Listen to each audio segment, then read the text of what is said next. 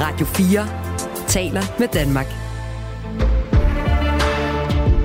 Velkommen til Verden kalder Perspektiv.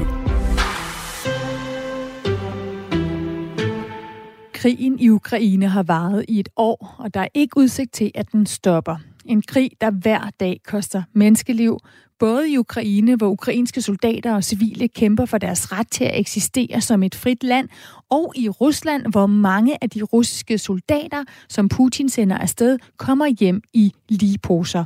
Alligevel siger Putin, at han vil fortsætte krigen, og at Rusland ikke er til at stoppe. Derfor spørger jeg i dag, hvad skal der ske i Rusland, for at vi kan opnå fred? Jeg hedder Stine Krohmann Dragsted. Velkommen til Verden kalder perspektiv, hvor jeg stiller et spørgsmål, der giver dig perspektiv på verden omkring os, og på 30 minutter giver dig et svar. Du lytter til Radio 4. For et år siden angreb Putin Ukraine, og vi står igen midt i en krig i Europa. Så hvorfor mener Putin, at han har ret til at invadere et andet suverænt land? For at forstå, hvad der skal til for at stoppe ham, for at opnå fred, så er det afgørende, at øh, vi forstår, hvad baggrunden er. Det mener du, Vibe Termansen. Velkommen til Verden kalder. Tak skal du have. Du er historiker, og så er du forfatter til bogen I skyggen af Rusland, som netop i dag udkommer. Øh, en bog, I morgen. I morgen udkommer. Ja. Øh, og det er en bog, der øh, blandt andet kigger på baggrunden for krigen i Ukraine og de lande, der før har oplevet at blive invaderet. Vibe, hvad er det for en ambition, der ligger bag Putins krig i Ukraine? Jamen, det er helt klart en imperial øh, ambition. Altså, det handler om, øh, det, det han laver nu, det handler om, det handler om imperier, og det handler om interessesfære. Det handler om, at han mener, øh, ligesom i kammerat Napoleon, at vi er alle sammen lige, men der er nogen, der er mere lige end andre, ikke? så mener han også, at vi er alle sammen suveræne stater, men der er lige nogle stater, der er lidt mere suveræne stater end andre, og så definerer han det som nogle andre, det som ukrainerne definerer som deres stat, det definerer han som sin interessesfære, og så er der simpelthen nogen, der har mere ret til at definere det end andre. Øh, det, det, det er hans baggrund for det fleste, de fleste af os i Vesteuropa, vi, vi mobbede over Putins invasion. Øh, vi, vi troede, det var slut med krig i Europa. Men vi det var ikke alle, der var overrasket. Nogle af de lande, som du har boet i, rejst meget i, skriver om Polen, de baltiske lande, de har længe råbt, ulven kommer, når det gælder Rusland. Hvad ved de, som vi ikke ved? Ja, de har prøvet det. De har jo prøvet det før, og det er derfor, de har råbt det her øh, igen og igen og igen igennem årene. Og det er rigtigt, vi har ikke rigtig lyttet. Det er først fra 24. februar sidste, sidste år, at vi fandt ud af, at det måske var rigtigt, det de siger. Og jeg har lige øh, været til en konference med den ukrainske ambassadør, som gjorde opmærksom på, det er jo ikke et år siden krigen begyndte. Det er jo ni år siden, at krigen begyndte i Ukraine. Ikke? Det var i 2014, og før det, det var det Georgien. Før det igen, så var det Tjetjenien. Så det, men, men det er ikke det, øh, mm. de her, altså Polen og Baltikum. Polen og Baltikum, de husker øh, fra mange ting igennem historien. Men det, det sidste store, det er jo 2. verdenskrig, hvor Polen blev invaderet først af Tyskland den 1. september, og så Sovjetunionen den 17. september, med samme metoder. De myrdede løs efter, efter sådan nogenlunde samme metoder øh, i den ene og den anden halvdel af Polen. Og i, i de baltiske lande, de, de blev simpelthen annekteret. Ligesom Krim, kan man sige, de blev annekteret af Sovjetunionen i, øh, i august 1940, og der var skam folkeafstemninger i de baltiske lande, de blev spurgt, om de havde lyst til at blive øh, med i, i Sovjetunionen. Og i et sted, så var der faktisk hele 122 procent, der stemte for at blive med i øh, Sovjetunionen. Og det er jo et flot tal. Ja, det er et flot tal. Nu skal vi høre fra en mand, som har arbejdet tæt sammen med Putin og kender det russiske system indenfra. Mikhail Kashanov var nemlig Ruslands premierminister fra 2000 til 2004, mens Putin var præsident. I dag er Kashanov i opposition til Putin. Flere af hans partifælder er i fængsel, andre er blevet dræbt, og selv så han sig nødsaget til at forlade Rusland sidste år og bor nu i Riga. Og Kashanov han er ikke i tvivl om, at Putin er så presset på slagmarken i Ukraine lige nu, at Putin er klar til at forhandle om fred. Men ikke en fred, som vi i Europa kan stole på. He wants negotiations, negotiations right now, and he wants to have an exchange, peace for grabbing those territories he occupies now. But of course, this peace would not be stable. Putin vil have forhandlinger nu. Han vil tilbyde os i resten af Europa fred til gengæld for de landområder, han har taget i Ukraine. Og netop derfor er det ikke en fred, som er stabil, advarer altså Ruslands tidligere premierminister. Jeg spurgte ham, om han tror, der er nogen måde at forhandle veje fred med Putin. Absolutely not. In, a, in one year or two years, Mr. Putin just will draw um, I would say, lessons from what he did, and he would get understanding that the West is demonstrating weakness, and in fact, just would be prepared for further aggression. Further aggression would be again Ukraine, and uh, further on to to Moldova. Hvis Vesten tror, at vi kan forhandle med Putin, lyder det fra Kashanov her, og bytte os til fred til gengæld for, at Putin beholder noget af Ukraine, ja, så vil Putin tolke det som svaghed, og om et år eller to, så vil Putin fortsætte sin aggression mod Ukraine, mod andre lande, de næste lande i Europa, der er på hans liste, som for eksempel Moldova, siger altså Kashanov, Ruslands tidligere premierminister. Han ser en presset Putin, der ikke har den militære kapacitet til at gå i offensiven lige nu i Ukraine, og en Putin, der derfor ønsker at fryse konflikten her et år efter hans invasionskrig. I mean, just to freeze the situation and to, to get occupied territory under his control for a long period of time – means victory for Putin. It means he will prepare he will prepare just the further offensive wars uh, against the, the, the Ukraine and uh, further to, to, to Moldova. Ja, at fryse konflikten nu, det vil være en sejr for Putin, for så får han tid til at forberede flere offensiver mod Ukraine og mod for eksempel Moldova, når han har styrket Ruslands militær, lyder altså advarslen fra den tidligere premierminister i Rusland under Putin, der nu er i opposition til den samme mand. Vibe, det her det er historien om et Rusland, der stadig ser sig selv som et imperium, altså selvom vi troede, Putin var kommet på andre tanker. Og det er også øh, en historie, som vi har givet lov til at gentage sig. Hvordan det? Altså det her det er jo en gammel, gammel historie. Rusland har været i gang med, med det her imperiale projekt siden, siden 1400-tallet. Ikke? 1462, der var, der var Rusland sådan en lille bitte stat, og lige siden da har de bare øh, øh blevet større og større i, i slutningen af 1800-tallet, så den her imperiale tankegang, det, den inkluderede, altså det er jo der, det der begreb Novorossiya øh, opstod, ikke? Og, og det er det, de er i gang med at skabe i Ukraine nu, ved at tage øh, Krim og, og hele, hele vejen ned, ned langs øh, Sortehavet. Vi så det under, under kommunismen også, hvor, øh, hvor altså da 2. verdenskrig sluttede, og, og man, øh, landene i Øst- og Centraleuropa blev befriet fra fra øst, så blev det nærmest besat igen, ikke? Og, og så, var det, så var det kommunistiske helt frem til 1989. Øh, og, og målet, der, altså det, det var kun halvvejs, målet var jo verdenskommunisme. Og det er det, vi ser i, igen nu, og vi troede måske, det var slut, men, men altså, i Polen og Baltikum vidste det godt, at det kunne komme igen hele tiden. Vi andre, vi troede, det var slut, men det har vist sig, øh, at, at historien er, er tilbage. Ja, lad os lige høre et til klip med Ruslands tidligere premierminister under Putin, altså Mikhail Kashanov, fordi her beskriver Kashanov den Putin, han ser i dag sammenlignet med den Putin, han samarbejdede med om reformer af Rusland dengang. Putin just uh, turned to be a dictator. It's a completely different Putin compared with the period when I worked with him. Completely different goals. Today we feel that it's real Putin. It's KGB officer, Soviet style KGB officer who was taught to fight with the West because we have different values. KGB officers and the Western values are different.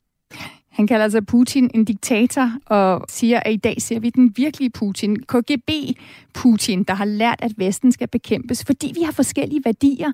Vibe, hvad er det for vestlige værdier, som Putin vil beskytte russerne imod?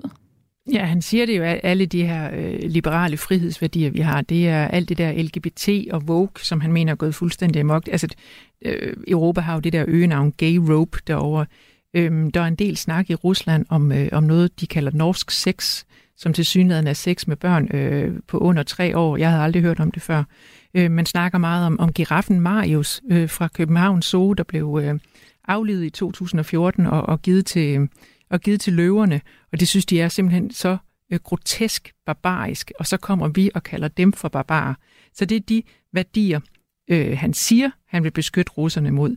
Men i virkeligheden, så er det jo nok nogle andre værdier, så er det nok sådan noget som demokrati og retsstat og menneskerettigheder. Og det bunder i to forskellige syn på, på mennesker. Øh, altså et syn på et vestligt syn på mennesker, altså som individer, som skal beskyttes hver for sig, og som har nogle rettigheder og også nogle pligter hver for sig.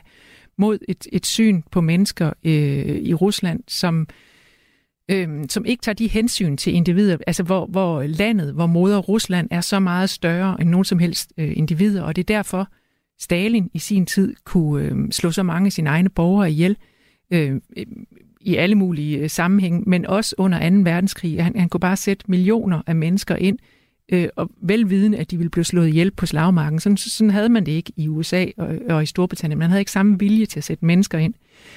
Og det er også det, vi ser i krigen i dag i Ukraine, hvor øh, det ikke synes at røre Putin ret meget, at hans egne soldater øh, også bliver slået ihjel, ligesom de ukrainske gør. Mm. Vi skal kigge nærmere på, hvad der skal ske med Rusland, for at vi kan opnå fred. Altså skal Putin væltes, før vi kan gøre os forhåbninger om et Rusland, som øh, vi kan forhandle med, som vi kan stole på, for der kan ske en forandring øh, i Rusland med det syn, de har på Vesten. Og står der overhovedet en opposition klar i Rusland til at tage over? Det skal det handle om nu. Du lytter til Radio 4. For ifølge Ruslands tidligere premierminister er der kun én vej til at opnå fred med Rusland, og det er, hvis russerne ser, at Putin og Putins regime taber den krig, som Putin startede i Ukraine for et år siden. The victory of Ukraine on the battlefield. Putin's regime and Putin himself should be seen as defeated. That would change the, the whole attitude to him by people in Putin's inner circle and also by ordinary Russians and they will see not just brave and I would say clever leader of the country, but they will see that uh, that is a fanatic uh, who is blended by uh, impunity. Ja, hvis russerne ser, at Putin taber, så vil han ikke længere fremstå som en dygtig leder. Putin vil blive afsløret som en fanatiker, og det kan føre til Putin og hans regimes fald. Og det er et fald, som øh, den tidligere premierminister under Putin, Mikhail Kashanov, altså mener kan ske rimelig snart, hvis Ukraine sejrer ved at smide Rusland ud af størstedelen af Ukraine. That could happen soon, as soon as Ukraine uh, have a victory. Not necessarily the full victory. By that I mean just de-occupation of the whole territories of Ukraine, but the de-occupation of considerable part. That, that would be enough for regime change or for a, a beginning of um, the uh, Russian people to stand up against Putin? Yes, that will start from that. The, the, the whole reconsideration of attitude to Mr. Putin will start by people in inner circle, uh, and administration, uh, government, and and by ordinary people. And they will change um, their attitude to the war and to the Putin. And that's from that time we can count just the, how much the Putin's regime would, would last. Og så er spørgsmålet, hvem der står klar til at overtage stumperne for det Rusland, der står tilbage efter en tabt krig. Hvor stærkt står den demokratiske opposition i Rusland, som Mikhail Kashanov tilhører? Og det skal vi kigge på sammen med dig, Katrine Stævn. Så velkommen til Verden kalder. Tak. Katrine, du forsker i russiske protestbevægelser og aktivisme, du er phd stipendiat på Københavns Universitet, og lige nu øh, er du med fra Washington D.C., hvor du er gæsteforsker på George Washington University. Hvilken type opposition er overhovedet tilbage i Rusland? Altså i russisk politik, så skiller man mellem den såkaldte systemiske opposition og den ikke-systemiske opposition. Og den systemiske er den, som navnet også indikerer, er den, som eksisterer inden for det politiske system. Og i det nuværende politiske system i Rusland, så er det i høj grad en legitimering af, af magten i Rusland. Altså den systemiske opposition er med til at danne et billede af, at der er et pluralistisk system. Det er altså ikke en opposition, som vi normalt tænker en opposition. Så har vi så den ikke-systemiske opposition, som blandt andet består af oppositionspolitikere som Alexej Navalny, Ilya Yashin og lignende figurer, øhm, som altså reelt kæmper mod regimet. Øh, de to, jeg nævnte her, Ilya Yashin og Alexei Navalny, de sidder begge to i fængsel i Rusland. Og en stor del af de andre oppositionspolitikere i Rusland, de har valgt at forlade landet. Så man kan sige, at den reelle modstand, der er mod regimet, den, den har ikke, øh, den har kort sagt ikke særlig gode kår øh, i det nuværende politiske system. Så den har ikke gode kår, men hvor populær er en skikkelse som Navalny, som er måske den mest kendte oppositionspolitiker også i resten af verden?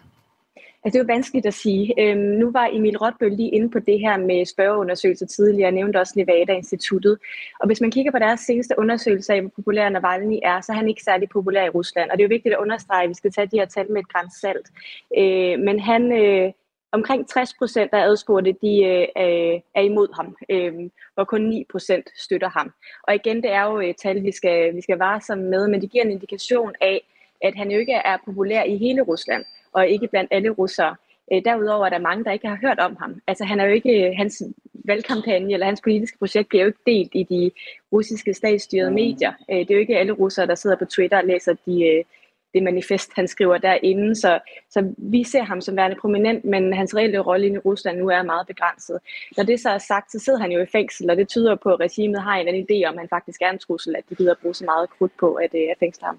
Ja, og det han sidder i fængsel, det har så alligevel ikke stoppet ham fra at yde modstand. Han har faktisk lige udgivet en plan for Ruslands fremtid, en plan for et bedre Rusland, som Navalny kalder det. Siger den plan, Katrine, siger den noget om, hvordan krigen i Ukraine skal afsluttes? Altså, hvordan vi skal nå til et Rusland, der kan leve i fred med sine naboer? Altså det er faktisk meget interessant, de emner, han uh, taler om i forlængelse af det, som Samuel Raklin og, og Vibe også har sagt tidligere her i programmet. Det her fokus på uh, den imperialistiske tankegang. Uh, der er et stort fokus på det i de her punkter, han uh, opstiller. Han nævner, at Ukraines uh, grænser skal respekteres. Uh, også spørgsmålet om Krim, altså at Krim er ukrainsk. Um, og han, i, i den forbindelse så forsøger han at gøre op med noget af den tvivl, der har været om Navalny øh, fra øh, andre medlemmer af oppositionen, men også fra omverdenen, fra Ukraine og fra Baltikum. Øhm, altså der er sådan en mistro til den russiske opposition blandt nogle af nabolandene, at de ikke helt stoler på, at, øh, at oppositionen også vil gøre op med det her øh, imperialistiske syn. Øhm, så det forsøger han at understrege i, i de her punkter, han opstiller. Og man kan jo sige, at på nuværende tidspunkt, så er, øh, altså det siger jo noget om hans øh, politiske projekt, men, men det, er jo ikke, øh, det er jo langt fra, hvad der er muligt lige nu i, i samtidens Rusland. Ja, for lige nu der står øh, Rusland altså midt i en krig, der har varet i, i et år, og så står de også og ser frem mod et valg, der kommer næste år, Katrine. Hvor stor en mulighed er der for, at den demokratiske opposition overhovedet kan øh, gøre sin indflydelse gældende til det valg? Mm, det er lidt dobbelt, fordi på den ene side, så er der et meget snævert mulighedsrum i forhold til valg. Altså der er opsat en, en lang række restriktioner, som forhindrer øh, den rigtige opposition, altså den ikke-systemiske, i at stille op til valg. Øhm, når det så har sagt, så når vi kigger på protestbevægelser og øhm, ja, protest generelt, øh, så taler man om mulighedsrum. Øhm, og i Rusland, ligesom i mange af de andre tidligere sovjetiske lande, så øh, udgør øh, valghandlinger tit et mulighedsrum for en protestbevægelse, der kan opstå. Øhm, det er så under vanskelige vilkår i samtidens Rusland, fordi den, det undertrykkende apparat er blevet øget og strammet så meget inden for de sidste 10 år, særligt inden for det seneste år. Men det bliver spændende fra et øh, sådan forskningsmæssigt synspunkt at se, om der kunne opstå protester i forbindelse med valget. Øhm, der mangler selvfølgelig så en opposition, der kan gribe den eventuelle protestbevægelse, som kunne opstå. Tak for at komme med den analyse, Katrine Stævnhøj. Det var så lidt. Forsker i russiske protestbevægelser og aktivisme ved Københavns Universitet. Radio 4 taler med Danmark. Vibe Termansen, historiker og forfatter til bogen I skyggen af Rusland. Hvis vi skal lære fra de lande, der er vant til at leve i skyggen af Rusland, som du beskriver i din nye bog. Lande, der selv har prøvet at blive slugt øh, af en stor øh, nabo mod øst, som for eksempel Polen. Så hørte vi jo i dag den polske premierminister, som er på besøg i Danmark, sige, at Ukraine skal vinde, for hvis Rusland vinder, så vil det skabe kaos i hele verden. Hvad er det for en slags sejr over Rusland, som Polen mener, der skal til, for at vi kan opnå fred? Altså, og, og det erklærede Mette Frederiksen sig jo øvrigt enig med ham i, øh, at, at øh, Ukraine skal vinde, og Rusland skal tabe. Det, det man, i, I Polen der opererer man ligesom med to scenarier. At enten så skal Rusland tabe fuldstændig, ligesom Nazi-Tyskland gjorde efter 1945. Altså alt, alt skal, skal ophøre, og Nazi-Tyskland blev faktisk besat af fire besættelsesmagter helt frem til, øh, til, til slutningen på kommunismen. Så enten så, altså, have sådan fuldstændig opgør med det, eller også i det mindste, så skal Rusland opgive sit imperie, ligesom i 1991, dengang øh, kommunismen kollapsede, og dengang Sovjetunionen ophørte, og, og man havde alle de her selvstændige øh, republikker. Så, så det er det, man opererer med i Polen. Men så kan man sige, hvordan? Altså, hvordan skal det foregå? Øhm, og der tror jeg nok, at de i Ukraine er lidt kede af, at at øh, Biden startede sidste år med at sige, at, øh, at der ikke kommer NATO-tropper on the ground. Øh, der kunne de godt tænke sig, at der er lidt mere. Og i Polen, der, der tænker man ligesom, altså plan A, det er, at Ukraine skal klare den her. Vi skal hjælpe dem alt, hvad vi kan, og derfor er polakkerne, og også øh, i dag øh, Morawiecki, premierminister Morawiecki i, i København, han er rundt, rejser rundt for at få så meget støtte til ukrainerne som overhovedet muligt, sådan så de kan klare den for os, fordi plan B, den findes ikke. Mm. Den her Øh, plan, øh, som øh, polakkerne står for, som, som vi hører fra det centrale og Østeuropa, som jo har fået mere betydning og mere vægt i, i debatten den seneste tid, eller de sidste år, hvor vi har haft krig, den står, står jo i noget modsætning til for eksempel det budskab, vi hører fra den franske præsident Macron, som siger, at han ønsker at se Rusland slået, men ikke knust. Vibe, det, det lyder ikke som om, der er intern enighed i Europa om, hvad der skal ske med Rusland, for at vi kan opnå fred. Nej, ikke fuldstændig, men, men der blev jo mere og mere øh, enighed om, om, øh, om en hård linje. Altså, der blev jo hele tiden optrappet fra, fra vestens side, fra EU's side og fra NATO's side. Den 10. sanktionspakke bliver, bliver vedtaget mod Rusland nu her, ikke? Biden har lige været i Warszawa i to dage. Altså, han, han, han droppede den der sikkerhedskonference i München, og så var han i Warszawa i to dage. Det kan de næsten ikke få armene øh, ned over, over i Polen, og han holdt en flot tale dernede, hvor han sagde, at, at NATO-territoriet skal eller han, øh, der skal forsvares every inch af NATO-territoriet. Og det er en klar reference til Putins, øh, til Putins påstand om, at, øh, at, at Sovjetunionen dengang kommunismen kollapsede, og der i, i starten af 1990, og der var tale om at slå de to Tysklande sammen, så siger Putin, at så blev Sovjetunionen lovet, at NATO ikke vil øh, udvide, altså not one inch. Så når, når Biden nu her siger, øh, at every inch af, af, af NATO-territoriet skal, skal forsvares, så er det en klar reference til det, og det er noget, de bare kan godt, øh, godt kan lide, både i Polen og i Baltikum, fordi når man siger det, så er der jo nødt til at følge nogle tropper med. Og det er faktisk også noget, som Mikhail Kashanov, altså Ruslands tidligere premierminister, han peger på. Jeg talte med ham for et år siden, lige efter invasionen, der sagde han, at Putin kunne være i stand til at vinde. Her et år efter, der spurgte jeg ham igen, om han mener, det er muligt for Putin at vinde. Og han peger pilen lige netop mod os, og hvor stor støtte vi fortsætter med at have til Ukraine. Uh, there is such a possibility. And yes, Putin believes that uh, the Western leaders and people in Western countries would get tired of support of Ukraine, of spending so much money for this support, and um, would uh, reduce support of Ukraine. That that Putin is dreaming is about, and he is working on that. Uh, and, and if it happens, that could be, I would say, long war with the again with the uh, occupying the new territories what Putin already just achieved now for a long period of time and then Putin would prepare himself for further aggression. Putin han satser altså på, at vi i Vesten bliver trætte af at støtte Ukraine, at han kan fryse konflikten, at han kan vinde tid, og hvis det sker, advarer Kashanov, så vil Putin forberede sig på at fortsætte med at sætte sig på europæisk land, som han mener er i Ruslands interessesfære. Du lytter til Radio 4. Krigen i Ukraine har varet i et år, og her i programmet har vi undersøgt, hvad der skal til for, at den får en ende. Fra Ruslands premierminister lyder svaret altså, at nøglen til at vælte Putin og hans regime er, at det russiske folk med egne øjne ser, at Putin taber i Ukraine. Og han advarer om, at vi ikke kan forhandle os til en varig og stabil fred med Putin. Og vi Termansen, nu vil jeg også bede om, om dit bud på et svar på det spørgsmål, jeg startede med at stille her i programmet. Hvad skal der ske i Rusland, for at vi kan opnå fred? At Rusland skal tabe, fordi Putin, han, øh, han er en mand, der ikke... Øh, han ligner ikke en mand, der, der godt kan klare et nederlag. Altså, han, er, han har bygget det her billede af, at han er en stærk mand. Han, han skal vinde den krig, så det tror jeg vil være rigtig skidt for ham at tabe. Men jeg er bange for, at det ikke er nok. Jeg er bange for, at det ikke er nok, at, at Rusland taber den her krig. Hvis vi skal have en fred, og hvis vi skal have en varig fred, altså Ruslands imperiale projekt, som jeg nævnte, det har været i gang siden 1400-tallet. De har masser af tid. Hvis, hvis de taber lige nu, så kan de komme igen lidt senere. Hvis det, hvis det skal virke, hvis vi skal have en varig fred, øhm, og det skal vi jo. Der er mennesker, der bliver dræbt hele tiden her, så det skal vi jo. Hvis vi skal have det, så er vi nødt til at have en regimeændring i, øh, i Rusland, og jeg kan se, ikke se noget, der er mere sikkert i forhold til at, at fremme freden end demokrati. Og det kommer til at tage lang tid, hvis vi skal have det i Rusland. Vibe Termansen, tak for den vurdering. Selv tak. Historiker og forfatter til bogen I skyggen af Rusland, som udkommer i morgen. Og uanset hvad der sker, så husk at du kan få svar på et afgørende spørgsmål her i Verden kalder med mig, Stine Krohmann Dragsted. Vi sender live mandag og torsdag. Først en halv time om en aktuel sag i Verden kalder, og så 30 minutters Verden kalder perspektiv, hvor vi sætter et spørgsmål om verden ind i en større sammenhæng og giver dig svar. Husk, at du kan følge Verden kalder som podcast. Det gør du ved at trykke følg, når du har fundet Verden kalder podcasten, for eksempel på Radio 4's app, eller hvor du lytter til dine podcasts.